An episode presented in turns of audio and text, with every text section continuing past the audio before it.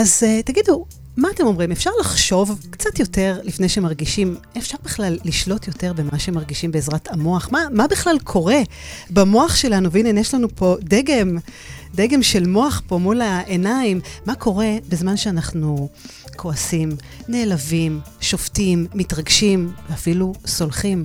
מה בכלל קורה בכל הנושא הזה של היציאה הזאת מהאיזון? אם יש דבר כזה בכלל ברמה הפסיכולוגית, ברמה הרוחנית, או בכלל במקום כזה או אחר. ובכלל, מה אנחנו עושים שיש איזה רגש ככה שמזעזע אותנו, והמאבק הזה בין רגש למוח? אז נמצא איתי פה עמית אברון, שהוא מרצה לפסיכולוגיה ומדעי המוח באוניברסיטה הפתוחה. הוא חוקר גם את הקשר בין מוזיקה למוח, שגם על זה אנחנו נעשה תוכנית, כי בשיחתנו הראשונה התכוונו לעשות על הנושא של מוזיקה באמת, והקשר בין מוזיקה למוח, ומשם באמת הגענו למחוזות אחרים ומעניינים. אז בעצם זה על האמוציונלי מול הרציונלי, ובכלל החוסר איזון הזה שמגיע, כי המטרה שלנו בסופו של דבר זה לחיות טוב יותר, טוב יותר, נכון יותר, מדויק יותר בעולם הזה. זה נכון, ברמה האידיאלית, הפילוסופית, אבל אם מסתכלים על המוח, הוא כלי שרדותי. בעצם המוח הוא מה שמאפשר לנו לשרוד בסביבה משתנה, בסביבה מאתגרת. ואל תשכחי שהמוח שלנו הוצב במאות אלפי, מיליוני שנים של אבולוציה, בתנאים קשים, בלי סופרמרקט, בלי משטרה, בלי כיתות לימוד, בלי חוקים. דווקא הרבה יותר פשוט. יותר מסובך. אנשים היו מתים מרעב או במלחמות, הישרדות. ולכן הרגשות החזקים האלה של שנאה וקנאה ופחד וגועל ועצבנות לפעמים, אבל גם אהבה ותשוקה, הם נועדו לא לגרום לנו להרגיש טוב עם עצמנו, אלא למקסם את ההישרדות שלנו. וואו. אם לא ניגאל מדברים, נאכל רעל. אם לא נפחד מדברים, כמו מקומות גבוהים וסגורים. אוקיי, אבל הכל עניין של מינון, אתה יודע, זה גם וגם. אני אומרת, כל רגש, הוא שומר עלינו, הוא מגן, אבל הוא גם יכול מצד שני להרוס אותנו. אז בגלל זה אני אומר שהמוח הבסיסי, המוח החייתי שלנו, ואני עכשיו אפתח את המוח לשניים, יש פה הפתעה, תחזיקי חצי. אני לוקח את החלק השני, כן. כן, תחזיקי גם מקדימה. טדן. מה גילינו? שבתוך המוח, חוץ מקליפת המוח, בפנים, יש חלק בכתום, את רואה אותו גם כאן, תראי את החלק שלך. כן, הרבה יותר הנה. פנימי, הרבה יותר עמוק. השכבה הזאת בכתום, מה זה אומר? היא יותר קדומה אבולוציונית. יש אותה לחיות מאוד פרימיטיביות גם. היא יותר פנימית? היא יותר פנימית, והיא נקראת המערכת הלימבית. כאן אפשר למצוא אזורים כמו המגדלה וההיפוקמפוס, אני לא אכביר במילים לטיניות, אבל מכאן הרגשות, היצרים, האינסטינקטים, הדחפים, הכעס, הפחד, הזעם, התשוקות, זה העולם האמוציונלי, וזה המוח החייתי, הילדותי, האדם בג'ונגל. אוקיי, עכשיו אם אני באמת, כבר נגעת באמת בפן הרגשי, הרי כולנו מכירים, אתה יודע, תקופות כאלה, אתה אומר, זה נותן לנו, באמת המוח מאפשר לנו ברמה הישרדותית להתמודד עם חיי היום-יום, שבאמת כן. אנחנו לא כל הזמן נמצאים ככה בשגרה. עם שינויים בשגרה. עם שינויים. אתה יודע, אני הרבה פעמים מצבים שמוצאים אותנו מאיזון. ובוא, חוסר אונים, שאנחנו כל יום ויום חווים את המצבים האלה. עכשיו, איך באמת, הרבה פעמים אנשים, אתה יודע, מדברים גם בסיסמאות, אבל גם נותנים לזה לגיטימציה לחיות. כמו למשל המשפטים והפתגמים, נשבר לי הלב, או קירוב לבבות, שהן ישר גם מעוררות כל מיני אסוציאציות שכליות במקום הזה, או אתה יודע, אני לוקחת את זה, כשאתה אומר, למקום הקדום, חרון אפו, כמו שדיברנו, ודברים הרבה יותר... המון ביטויים שקשורים לגוף, ולא דווקא למוח, נכון? חרון אפו, קיבל רגליים קרות, התהפכה לו הבטן, פרפרים בבטן, והמון המון המון לב, נכון? קירוב לבבות, נשבר לו הלב, ואפילו אלוהים יקשה את ליבו של פרעה. נכון. כלומר, הלב שלו, האישיות שלו נמצאת בלב. זה נכון שאנחנו מרגישים רגשות בגוף, אבל הם לא מתחילים בגוף. הם מתחילים באופן לא מודע, באופן מהיר, במוח. המוח מאתר סכנה. האזור הזה, הכתום, המגדלה, המערכת הלימבית, מבינה שמשהו מסוכן, מעבירה מסר ללב לפעום יותר חזק כדי להעביר דם לשרירים. ללחץ הדם לעלות כדי להיות מוכן לפעולה. אבל למה מסוכן, עמית? כי אתה אומר שמצד אחד זה גם שומר עליי. זה מגן עליי, אז למה כאילו... רגשות עזים קצרי טווח הם טובים, הם אדפטיביים, הם גורמים להסתגלות. זה טוב שיש לנו את הפיקים הקטנים. כמו ברגשות. פחד שנותן לי בעצם אפשרות להסתכל נכון. ימינה ושמאלה בכביש, ושומר עלי שאני לא ישר ערוץ. אבל אם תחי בפחד כל החיים שלך, זה כבר נקרא הפרעת חרדה. ובאמת רואים שאנשים עם פוביות, או עם הפרעת חרדה, או עם OCD, הפרעה אובססיבית קומפולסיבית, שאת כל החיים שלהם מנהלים, מה יקרה ומה אם ולמה לא, רואים את המערכת הזאת של הפחד פעילה כרונית, יתר על המידה. זה לא שיש להם את הקפיצות הקטנות בחרדה כשצריך להיות חרד, אלא כל החיים שלהם מנוהלים על ידי חרדה. אז מה שבעצם אתה אומר, בהגדרה של הרגש, איך אתה מגדיר רגש? רגש היא תגובה שכלית, גופנית, התנהגותית, למצב שהשתנה בעולם החיצוני. וואו, אז בעצם אתה אומר שהכל מתחיל פה. הכל מתחיל פה. מתחיל במוח, בראש. אז נכון, אתה לא אומר נשבר לו המוח, כשהוא נכון. שהאהבה נכזבת, נכון? נכון, נשבר לי הלב.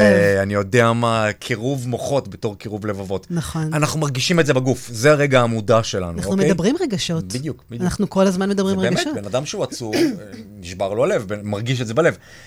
שאת מלאה גאווה על החזה מתרחב, נכון? את מרגישה כאילו... תחושה כזאת. נכון, הרי... אבל איך את יודעת שאת גאה? איך את יודעת שהציון 100 הוא שווה? כי יש סיבה. יש איזו סיבה מסוים. יש חשיבה לפני זה, חשיבה לא מודעת. כלומר, המערכת גוף ומוח היא כל הזמן אינטראקטיבית. המוח אומר לגוף כיצד להשתנות בהתאם למצב הרגשי, ומשוב חוזר מהגוף אל המוח כדי שנהיה מודע לרגשות שלנו. אז כשמדברים על המאבק הזה בין רגש לגוף, או באמת בין רגש לשכל, if you cannot beat him, join him, שתמיד אומרים, במאבק הזה בין הרציונל לאמוציונלי, באמת, תמיד הרגשות הרי, ככה נהוג לומר שהרגשות מנצחים, הרי אתה יודע, אנחנו כל החיים שלנו, אנחנו מהרגש שאנחנו מתעוררים, אנחנו כל הזמן מגיבים רגשית, נעלבים, צוחקים, שמחים, כל הזמן אנחנו באמת רגשית, ואני באמת מאמינה שהדרך, האם זה נכון, לנהל רגשות, זה מפה, אם בכלל יש פה... אז בוא נספר לך. צריך לבלבל אותי, עמית. לאט. אז כיסינו את החלק הרגשי, אמרנו שהרגשות הם מובנים, הם מולדים, הם טובים בטווח הקצר, ומישהו צריך לשלוט בהם. הרי אם היינו רק רגשות, אז היינו... טוב ובואו, ג'ונגל, נכון? אנשים היו... לוליאן שהולך על איזה חבר. גם היינו לא יציבים רגשית ומנטלית, וגם היינו עושים דברים שלא כדאי לעשות, נכון? על כל מי שמעצבן אותנו היינו... אלימים. מה, מגיבים באוטומט? כל מה שהיה לנו, תחשבי כמה פעמים אנשים היו מתפטרים ביום, כל פעם שמשהו לא בסדר בעבודה. זאת אומרת שכל דבר שלא מוצא חן בעיניי טקט, מגיב רגשית. אם אתה מגיב רק עם הרגש שזה לא טוב. ילדים באמת מגיבים ככה, נכון? אבל... לא רק ילדים. לא רק ילדים, אוקיי. כן, בסדר. בדיוק, תכונות אישיות ילדותיות. שימי לב לחלק הזה, כל החלק מהאצבע שלי וקדימה, 50% מהמוח נקרא העונה הפרונטלית, העונה המצחית. והיא מתפתחת לה לאט לאט בגילי ה-10, בגילי ה-20, מגיעה לבשלות מלאה בגיל בערך 25. כלומר, לוקח לה כמעט 30 שנה להבשיל. האזור הזה הוא האזור של השליטה העצמית, של המודעות העצמית, של היכולת לדבר עם עצמך, לבסט, למתן, להקטין, לפעמים לדחות רגשות, לפעמים גם לאפשר רגשות. איפוק? אבל לא רק איפוק, גם לפעמים לאפשר, נכון? לפעמים אתה רוצה להרגיש שמח עד לב השמיים, וזה סבבה, כי זה היום הולדת שלך. מה שהיה אצלי אתמול. מזל טוב. ולפעמים אתה רוצה להגריש ארגסיבי ותחרותי, וזה בסדר, כי אתה במשחק כדורסל. אבל לפעמים ממש לא לעניין להביע רגשות נוקשים כאלו, אז צריך לדעת מתי לבסט, למתן, לעכב, לאסור לפעמים. וזה משתנה אבל מאדם לאדם. אבל בואו נדבר, קודם כל, זה משתנה עם הגיל. הבשלות הנפשית הזאת, שמאפשרת לחלק החיצוני, הקדמי הזה, העונה הפרונטלית, לשלוט בחלקים הקדומים, הפרימיטיביים, היצריים האלו, לקוגניציה, לשלוט באמוציה, לרציונל, לשלוט באמוציונלי, מתפתחים עד גיל 30, וממשיכים להתפתח לאורך כל החיים. עד גיל 30? בערך. וואו. זה המון. אנשים בגיל 17 עושים שטויות אמוציונליות. אני חושבת על ה... שהם לא עושים בגיל 25. אני חושבת על הכבישים, על מה שקורה באמת בכביש. למה יש שלט נהג חדש? למה חברות להשכרת רכב לא מאפשרות לך להשכיר רכב ברגע שיש לך רישיון בגיל 17-18, אלא הן מחכות עד גיל 24? וואו. אז בעצם אתה אומר שעד גיל 30, החלק הזה של ה... הפן היצרי שלנו מתפתח, ובעצם יש לי יותר יכולת להתנהל, לשלוט עליו. נכון, לבסט, המילה היא לבסט. נכון, לבסט. לפעמים זה בסדר, להיות רגשי מאוד ויצרי מאוד, ולבכות בסרט, זה בסדר, כן? אבל לבכות בגלל שהבוס שלך אמר לך דברים קשים, אולי זה קצת פחות בסדר. כן, אבל אתה יודע, זה גם משתנה מאדם לאדם, כי אתה יודע, יכול להיות אדם שעכשיו עובר טלטלה מטורפת בחייו, אבל אם תפגוש אותו, נראה שהכל בסדר. הוא לא יראה, זאת אומרת, הפן הזה יהיה מוסתר כלפי חוץ, אבל במקום אחר הוא קיים. שזה לא טוב, אגב, גם פרויד הגדול דיבר על זה, שרגשות שאתה מחניק אותם, יורדים ללא מודע, זה נקרא הדחקה והכחשה, אבל הם מתבטאים בצורה גופנית. אז יהיה לך נדודי שינה, ואולקוס, ובעיות אור, ובעיות לב. ופתאום כאבים בגב, ופתאום הכל נעלם, ופתאום דברים ככה כאלה. הוא קרא לזה משק אנרגיה סגור, אנרגיה שלא מתבטאת בצד אחד, מתבטאת במימד אחר. אני רוצה לחזור לנתון המעניין שאמרת, עד גיל 30 באמת אנחנו רק מתפתחים באמת ברמה הרגשית, התגובתית, היכולת לבסט את העוצמות. את העוצמות. אתה יודע, אני מדברת הרבה על נושא של כעסים, כמה שבאמת כעס הוא מבחינתי הוא בעוצמות. הרי אי אפשר לא לכעוס, אבל אפשר לכעוס נכון, ולכוון את העוצמות של הכעס כל פעם מחדש. אני חושבת ככה בכל רם על הנושא הזה של באמת תמיד אומרים יצר האדם הוא רע מנעוריו, והיצר זה בעצם יצר רגשי, שהרבה פעמים הוא מתעורר מגיל צעיר, ואומרים שבאמת רק לגרת גיל 12 ו-13 בעצם הוא בא לידי ביטוי. כן, אז מה אתה אומר על זה? אני רוצה לתקן את המשפט יצר האדם רע מנעוריו, ולהגיד האדם הוא יצרי מנעוריו. כי יש כאן אזורים חיוביים וטובים בתוך המוח, אזורים של עונג, וכיף, ורדיפה אחרי המענג והטוב, ומוטיבציה. שמעת על כימיקל דופמין? דופמין הוא כימיקל שמופרש גם כן מהמערכת הפנימית הזאת, לא ניכנס ליותר מדי פרטים, אבל היא מביאה אותך לרדוף אחרי סקרנות, חברים, להגדיל את החיים, ליצור, מה שפרויד קרא לו ליבידו. פרויד לא התכוון ליצר מין, הוא התכוון ליצר החיים. הצורך, התשוקה לכל דבר. אם התשוקה שלך זה כסף, אז תשוקה לכסף. אם התשוקה שלך זה להשכלה, להשכלה. ואם התשוקה שלך זה לספורט אתגרי, ספורט אתגרי. אז יש כימיקל שכל המטרה שלו זה לדחוף אותך לפעולה הבאה. אז האדם הוא יצרי מנעוריו, לא יצר אדם רע מנעוריו.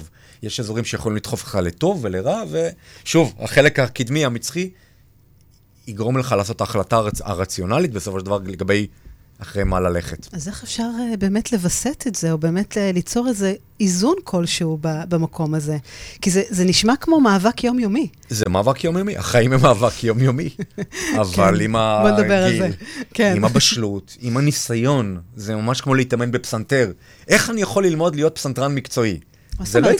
זה לא יקרה ביום הראשון. זה לא יקרה ביום הראשון.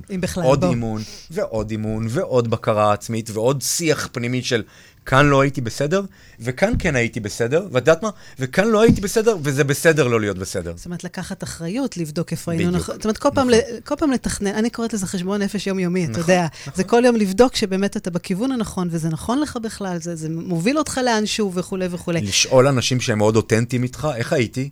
איך התנהגתי בסיטואציה הזאת? אבל פה גם צריך להיזהר, כי לא תמיד... נכון, יש אנשים שמרעילים, נכון? נכון, גם צריך לדעת לקבל פה ביקורת ברמה נכונה. אם הייתה לך אפשרות לבחור בין מוח ללב, מה היית בוחר? וואו. אתה יודע מאיפה השאלה הזאת? ואני אתן לך ככה תוך כדי לחשוב על התשובה. יש הרי בקוסם מארצוץ, הדחליל הרי אומר, אני מבקש שכל ולא לב, כי אדם טיפש, הוא לא יודע מה לעשות בלב, גם אם יש לו לב. ולעומתו, איש הפח אומר לו, אני בוחר בלב, כי שכל לא מביא לנו אושר. ואושר זה הדבר הכי נפלא בעולם. אז אני... תראי, הכל קורה במוח. אני חייב לייצג את העמדה של מדעי המוח כאן. גם מה שאת קוראת לב, כמו שאמרנו, מתחיל בחלקים האמוציונליים בתוך המוח. אז אתה אומר שהלב הוא בעצם חלק מהמוח? הלב שלך, הבטן שלך, התחושות בטן, הם כפופים. לא, הם איברים עצמאיים. זאת אומרת, יש את המוח שהוא באמת המפקד, והלב הוא בעצם הנתינים שלו. נכון. הלב הרגש, אנחנו מדברים על לב שהוא רגש, סלש רגש, נכון? תחושות בטן, בדיוק. אבל תחושות בטן הן רק כפופות. תחושות גוף בעצם. תחושות גוף הן רק כפופות לדרמה הפנימית, לסיפור הפנימי שקורה במוח, האמוציונלי מול רציונלי. ואנשים עוברים השתלות לב, נכון? כן. הם לא משנים את האישיות שלהם. הם נשארים אותה אישיות, תחשבי על זה. אם אני מקבל עכשיו את הלב של חנה כהן מחדרה, זל, אני קם בבוקר חנה כהן? לא. סימן שהכל נמצא במוח. אלא אם כן המוח פתאום יעשה עבודה מסוימת ויגיד לך, חנה כהן הייתה בן אדם מאוד רגוע, בן אדם ככה וככה. אבל אני לא הופך להיות חנה כהן. חנה כהן זה המוח של חנה כהן, ועמית אברון זה המוח של עמית אברון, גם הרגשי וגם הגופני וגם הרציונלי וגם האמוציונלי. זה נכון שצריך להיות קשובים לגוף, כי מה שאנחנו יכולים, המוח עצמו אי אפשר לחוש אותו, נכון? את לא מרגישה את המוח שלך בפעולה. אבל את כן מרגישה את הגרופים קפוצים שאת עצבנית. או שכואב לי הראש פתאום. או שכואב לך הראש, או שהגב מתוח, או שאת יושבת ככה, או שהגבות זה עופות. שוב, חזרנו לתחושות גוף בעצם, נכון? מה שאמרתי, זה דו-סיטרי. המוח מוציא אינפורמציה לגוף, הגוף מחזיר אינפורמציה למוח. אנחנו מוח וגוף, אגב, יש לזה שם, זה נקרא embedded cognition. קוגניציה נטועת גוף. המוח חושב באמצעות הגוף. המוח חושב באמצעות הגוף. יש ניסוי מאוד מפורסם, שבו נותנים לאנשים טקסט לקרוא. סיפור ניטרלי שיכול להיגמר טוב, יכול להיגמר רע, הוא נגמר בשלוש נקודות. חצי מהנבדקים מחזיקים טוש בין השיניים, וקוראים את הסיפור בחיוך. חצי מהאנשים נותנים להם להחזיק משהו דק בין השפתיים.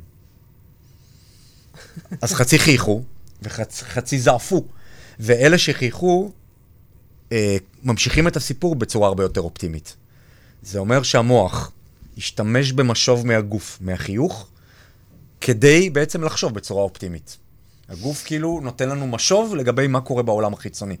אז יש מין קלישאה כזאת שנשמעת מטופשת, תחייך והעולם יחייך אליך בחזרה. למה מטופשת? בוא, אתה עכשיו... קלישאה נפלאה. אתה עכשיו פה מפרק לי כל מיני משפטים ואמונות כאלה. כן, כן, דבר. תחייכי.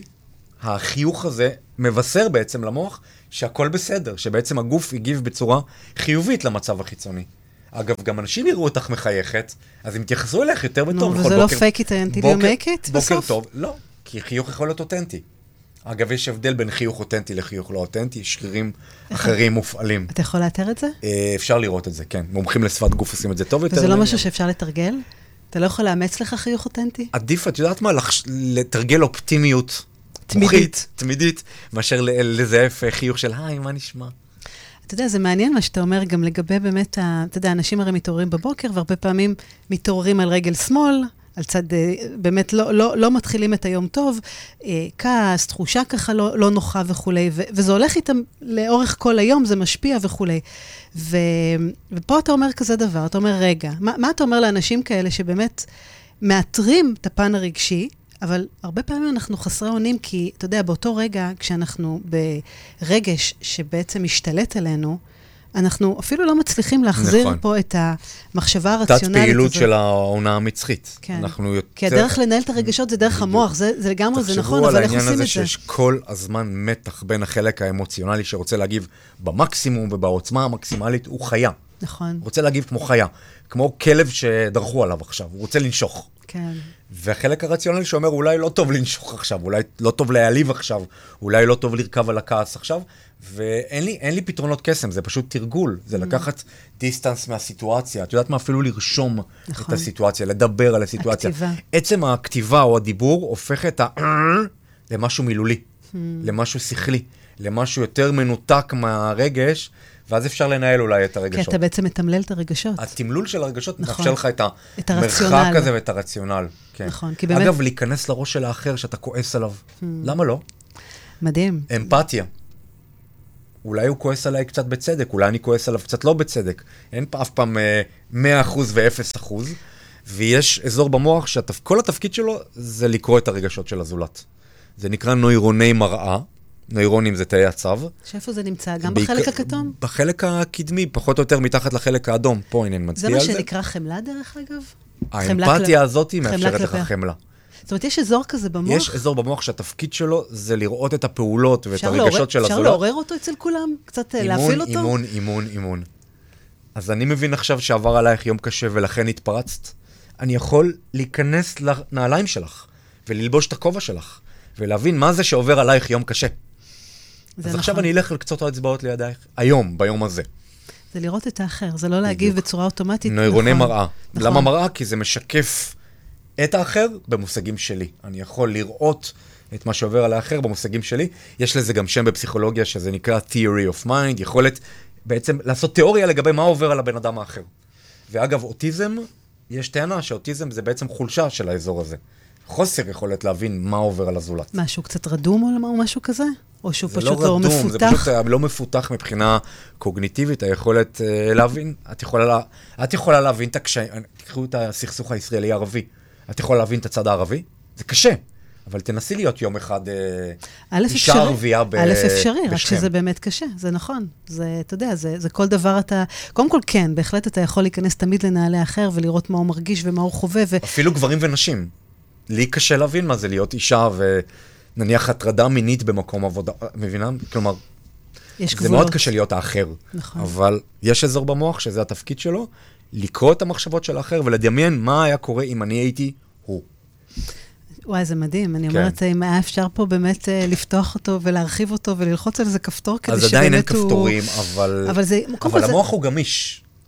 ואמפתיה של ילד בן 3, היא לא קיימת, נכון? כמעט ילד בן 3 לא באמת יכול להבין שההורים שלו עבדו קשה ורוצים לישון בשבת, ולא לשחק ב6 בבוקר. נכון. או, אני אומרת, או מנגד, לא לקבל את מה שהוא רוצה באותו רגע. באותו רגע. האיפוק הזה, כן. האיפוק, או כל העונה המצחית. אז היכולות האלה נבנות עם תרגול. אז אם זה סדנה, או כתיבה, או סימולציה, ובואו גם נקבל את זה שאנחנו לא נהיה מושלמים אף פעם, מבחינה מוחית. זה בטוח. ויש אנשים שהם יותר גבוהים על ציר שנקרא נוירוטיות. עכשיו, נוירוטיות מתפרש בציבור כמשהו שלילי, נכון? נוירוטי. נוירוטיות זה רגשנות, ויש אנשים שיותר מחוברים לרגשות שלהם, ויותר מגיבים בצורה רגשית. כשהם שמחים, הם שמחים, כשהם כועסים, הם כועסים, כשהם מאוחזבים, הם מאוחזבים. וזו תכונת אישיות די קבועה. את יודעת, האישיות שלנו נאמר, ברובה היא גנטית, או חלק ניכר מנה גנטי, וצריך לקבל את זה, שאנשים שונים זה מזה. יש אנשים עם אור של פיל, ויש אנשים עם אור מאוד דק, שקל להוציא אותה מהשלווה. וזה משתנה? זה יכול להשתנות? שוב, עבודה קשה, אבל... אתה לא חושב שנגיד אירועים שאנחנו חווים בחיים, בעצם משנים לנו? אני שאל אחרת.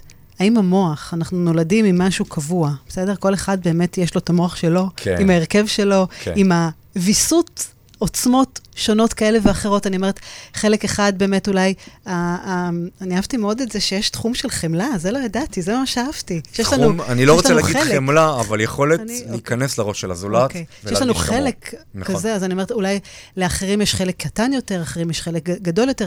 האם זה משהו שאנחנו יכולים לפתח אותו באמצעות סביבת, אתה יודע, סביבה שאנחנו גדלים בה, ערכים, למידה. חד משמעית, כן, המוח הוא גמיש, אבל כדאי ללמד את הכישורים האלה בגיל מוקדם, מכיוון שהמוח שלנו גמיש מאוד בגיל מוקדם. אבל בכל גיל אפשר להשתנות, בכל גיל אפשר לפתח חמלה, בכל גיל אפשר לדעת מה, אינטליגנציה רגשית, לדעת לתמלל את הרגשות שלנו, לשלוט ברגשות שלנו, להשתמש ברגשות שלנו, נכון? כי לא תמיד אנחנו רוצים להחניק את הרגשות. אבל השאלה איך להשתמש ברגשות שלנו, פה זה גם השאלה, אתה יודע. אם לא תנסה, לא תדע. זה נכון, אני חושבת שזה הכל ניסוי וטעייה. כן, ולמידה ושיפור. וואו, אני חושבת שבאמת הנקודה הכי משמעותית פה זה באמת קודם כל הנושא של המודעות. זאת אומרת, לדעת שיש פה מישהו, זה המפקד שלנו, כמו שאמרת. שלום, כן המפקד, ובוא נראה מה אנחנו עושים איתך, אבל גם לא לקחת הכל כמובן מאליו, ולדעת שזה, כמו שאתה אמרת, יש פה באמת יכולת גמישות. שלומי לניאדו אומר פה, הלל הזקן, הלל אמר, אל תדון את חברך עד שתגיע למקומו. נכון, זה חוכמה ידועה.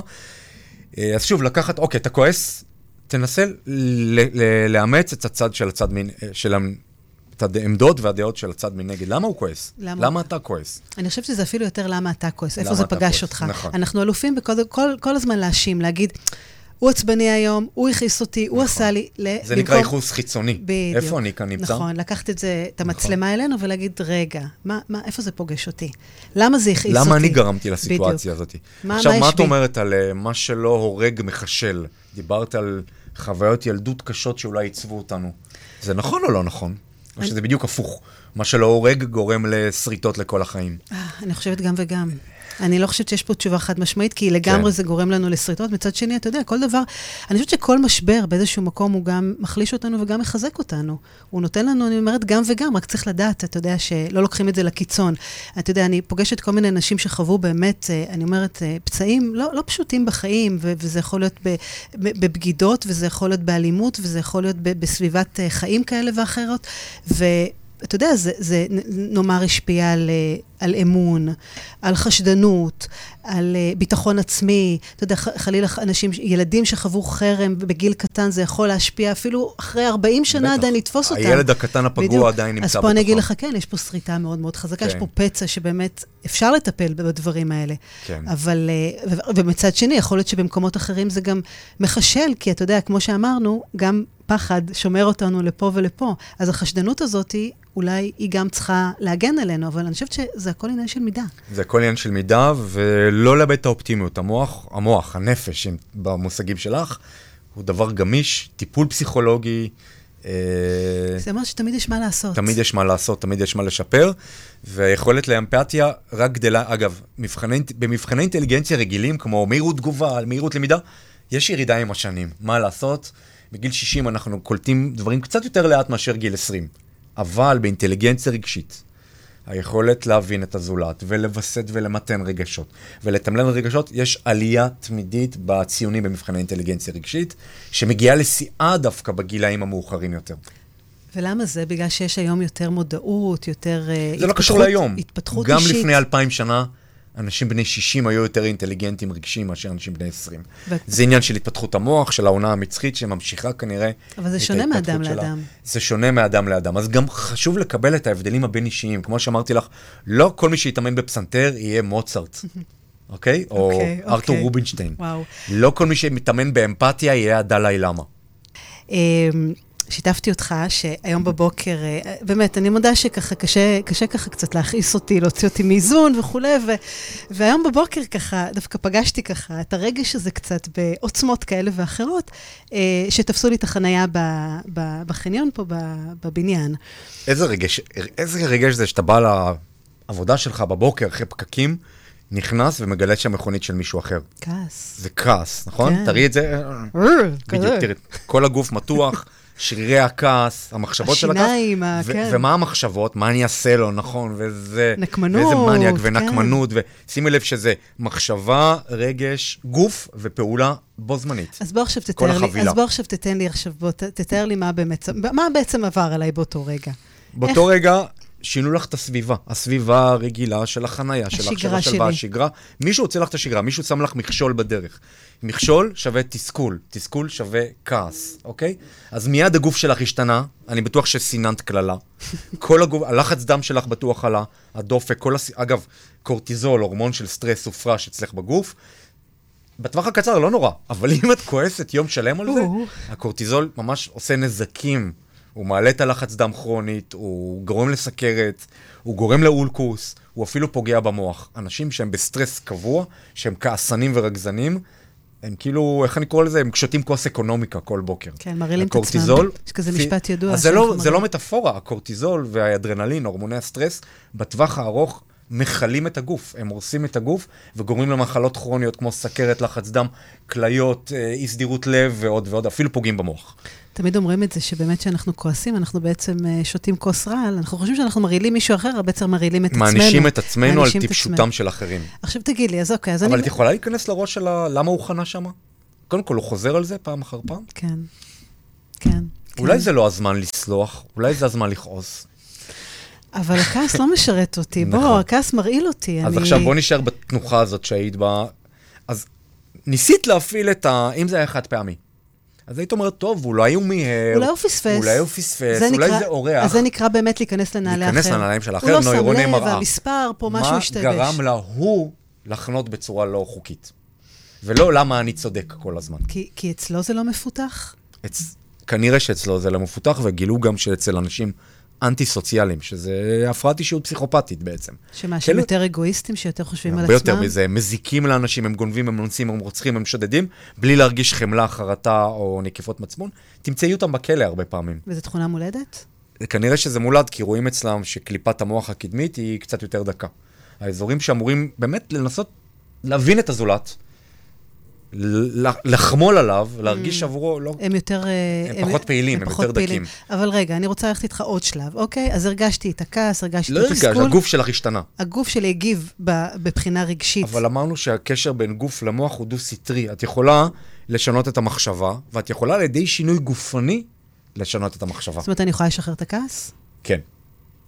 אז בעצם אני צריכה בעצם להעביר מסר למוח שייתן פקודה לגוף, בדיוק. לשחרר את הכעס. או לא, לתת פקודה לגוף, שזה קל, נכון? זה רצוני. כן. להרפות את הידיים, לנשום עמוק, להתרווח בכיסא, לאכול משהו טעים, להרפות את שרירי הפנים, עדת כל ההוראות הרפאיה שיש במדיטציה, ביוגה, במיינדפולנס. אז אנחנו בעצם גם מנהלים את המוח. אנחנו מנהלים את המוח דרך הגוף. דרך הגוף, אוקיי. כל הזמן תקשורת דו-כיוונית. אוקיי. אז עבודה על הגוף כדי לשחרר כעסים. וואו.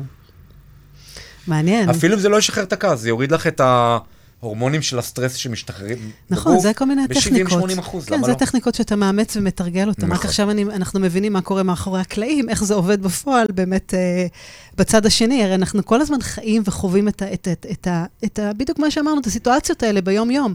ואני אומרת, עכשיו יש פה איזו תובנה, איזו הבנה של מה באמת קורה, מה מתרחש שם, ואני חושבת שהאידיעה הכי הכי חזקה פה זה באמת שזה בשליטה שלנו. זאת אומרת, אנחנו במודעות הזאת ובתרגול, אנחנו יכולים לאפשר למוח לבוא ולווסת כל פעם את העוצמות, ולראות את הדברים קצת בפרופורציה, כן? ולא... לקחת בחק מהסיטואציה, לדבר על זה או לכתוב את זה מילולית, במקום להגיש את זה מהבטן. גם לא להגיב על אוטומט, עמית, לא להגיב לשם. בדיוק, כל הקיצים, פשוט לשחרר פיזית את הגוף, באמצעות טכניקות שחרור והרפאיה. נכון, וגם הרבה פעולה גופנית, פיזית. אתה יודע, אחד הדברים שאני תמיד אני אומרת, האיפוק. לא להגיב באותו רגע, ואתה אמרת, כן, בוא נעשה לו פאנצ'ר, בוא נראה... אני לא אמרתי את זה. לא, אמרת, בטח, עלו איזה מחשבות וכו', נקמנות... נכון שעולות מחשבות כאלה? פחות, אבל כן, יש... אני קורא שחונים לי בחניה מדי פעם הפרטית, וזה פשוט...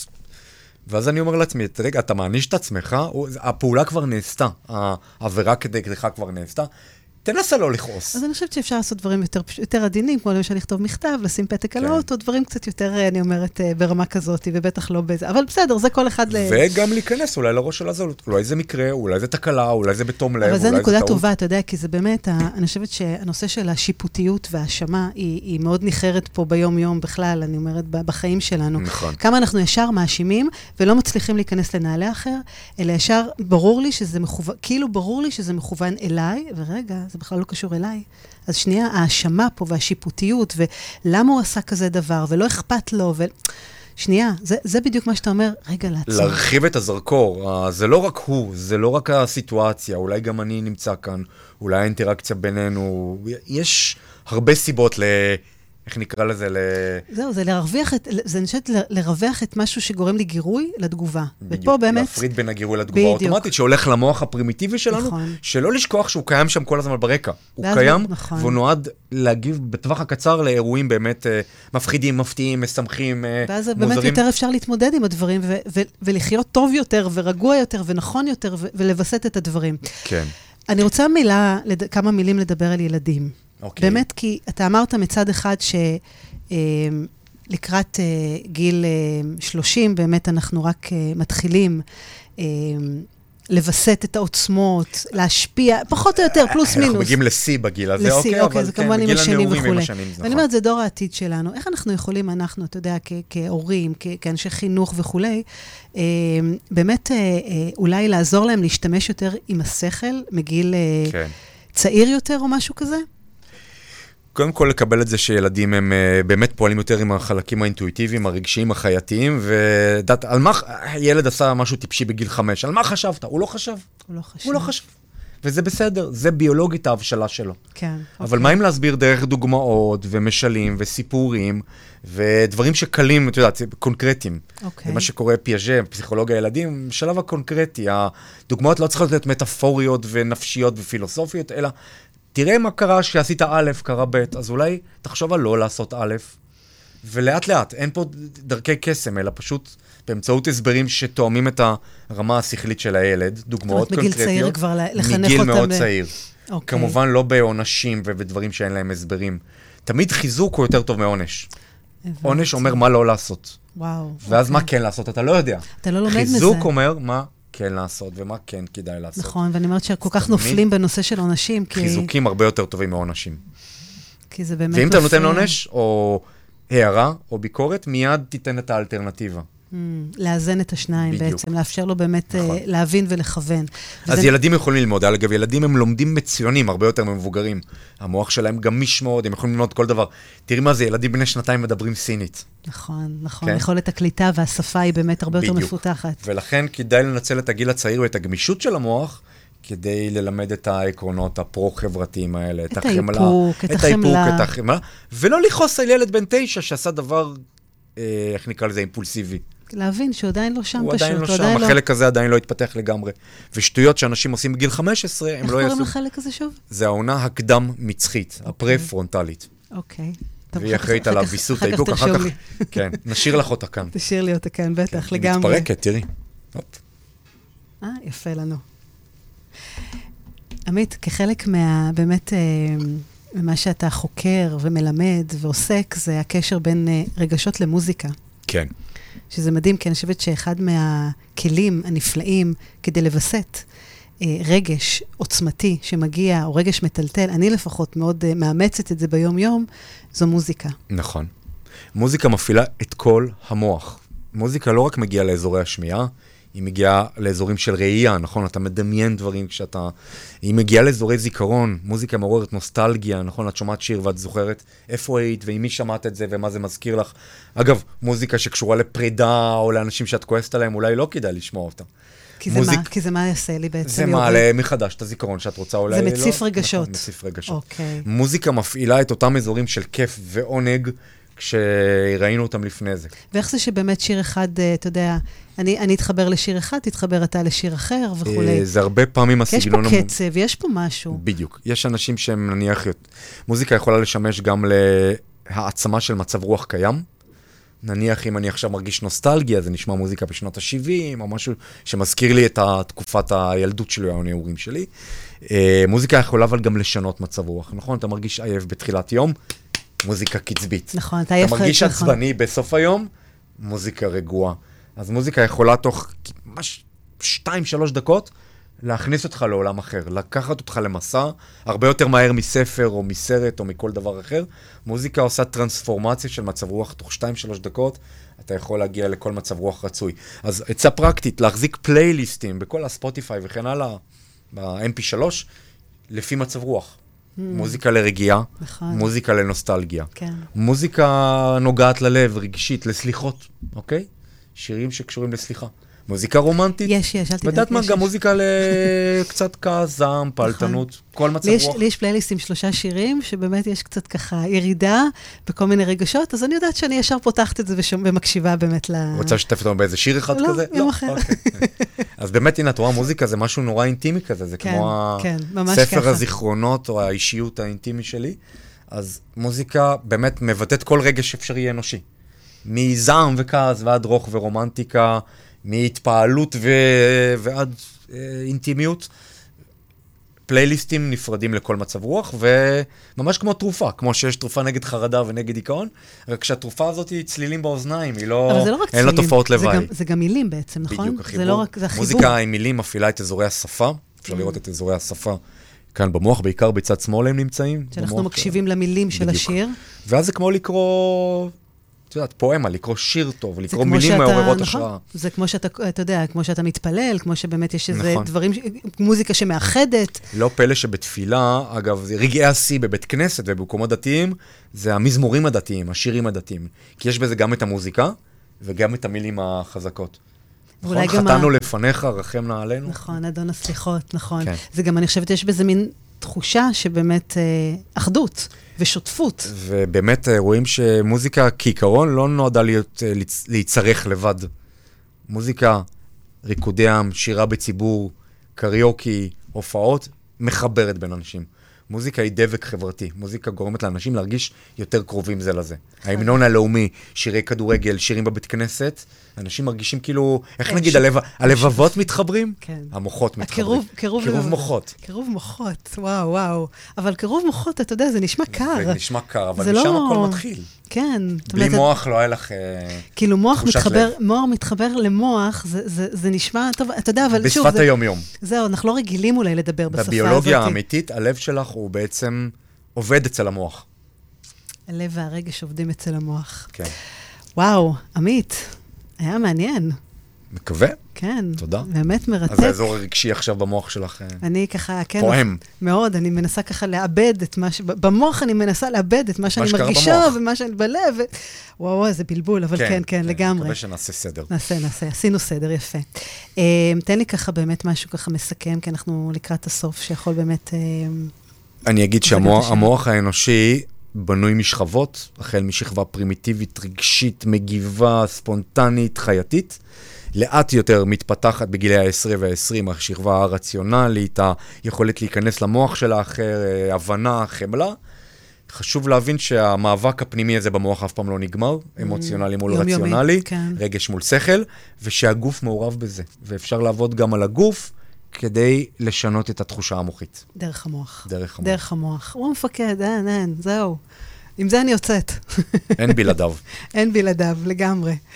אין בלעדיו וגם אין בלי הלב, אתה יודע, הם חלק, אין מה לעשות, אי אפשר, זה לא או-או, זה גם וגם. גם וגם. רק ראינו מה יחסי הכוחות פה בסופו של דבר. נכון. עמית, תודה רבה. תודה לך. תודה רבה, באמת ככה... על שעה מעניינת, מאתגרת, ככה באמת עם הרבה הבנה, ואני חושבת שמודעות, איך זה עובד ככה, מאחורי הקלעים בסופו של דבר.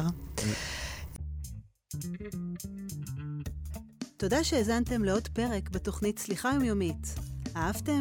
דרגו אותי באייטיונס, תירשמו לפודקאסט, תשתפו עם חברים, והעיקר, אל תשכחו לבקר באתר שלי, www.חדי.coil. תקראו על הסדנאות שלי, תזמינו הרצאות, ועל עוד דרכים שאני יכולה לעזור לכם, לשחרר את העבר, לשחרר כעסים, ולסלוח לעצמנו. אז נתראה בפרק הבא.